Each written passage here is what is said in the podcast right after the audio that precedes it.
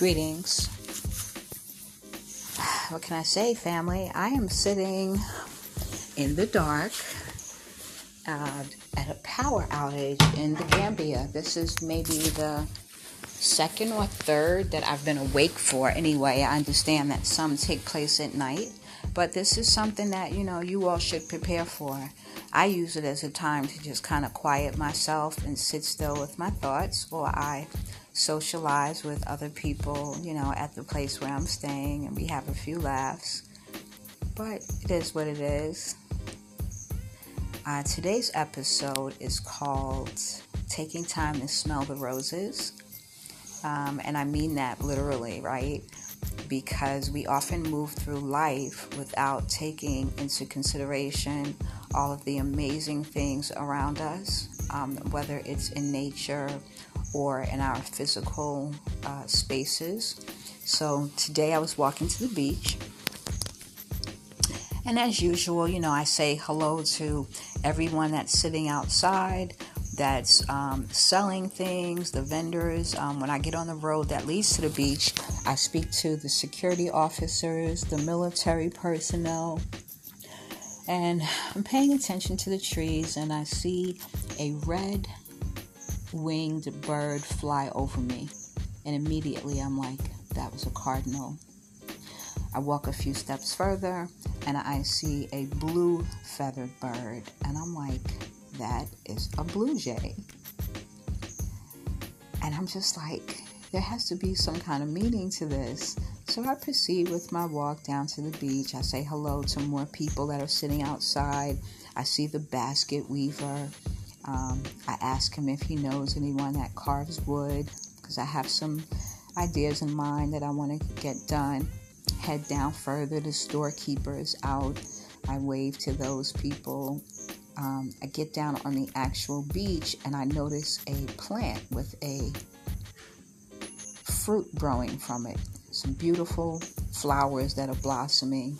Not familiar with this particular fruit, so when someone is passing, I say to the brother, Do you know what this is called? And um, I was asking him if it was soursop, if it was papaya, and he just kept saying no. And I think it was something called nampadam, nampadam, something like that. But I never was really clear on what it was, so I'll have to do my investigation and let you all know. I really enjoy discovering new foods where I am and trying them. So then I proceeded down to the beach where I see the funniest thing. There is a a flock of sheep, right? And there are little boys, uh, preteen age to about 10, you know, 6, 7, something like that, trying to bring the sheep into the ocean water to bathe them. They are pulling the sheep by the ears, by the tail. One is holding a foot, and the sheep is taking them all down. It is the funniest thing to watch. They finally get the sheep in the water, and they're like, you know, just trying to get uh, salt water on the animal to clean him really well, um, rubbing his head and that sort of thing. And finally, they can get the animal to comply. But then you can tell that this sheep is not happy and it cannot wait to run from them and get out of the water. So I got such a kick out of watching that that I was just standing there holding my stomach laughing and the I guess the main person in charge, the actual sheep farmer, came up to me and asked me if everything was okay, and I told him everything was amazing. You know, I just had the funniest thought, and I think he was just tickled looking at me, laughing. That um, he proceeded to tell me that he was a sheep farmer and that he also had ant farms, and um, extended an invitation for me to visit. So, you know, I finished exchanging commu- uh, contacts with him, and I proceeded down the beach and um, of course there's like all these washed up you know dead red snapper um, calamari shells seashells and i noticed something that was clear but it appeared to be alive so i walked up to it and i used a shell that i had picked up because i'm also picking up seashells and noticed that this thing looked like a jellyfish, what I know to be a jellyfish. So I flipped it over, and sure enough, it was a jellyfish. So I just kept my distance, um, kept walking down the beach. I figured the water would wash the jellyfish back up. I walk further down the beach and there's a larger one. This one's huge and there's no mistaking that it is a jellyfish.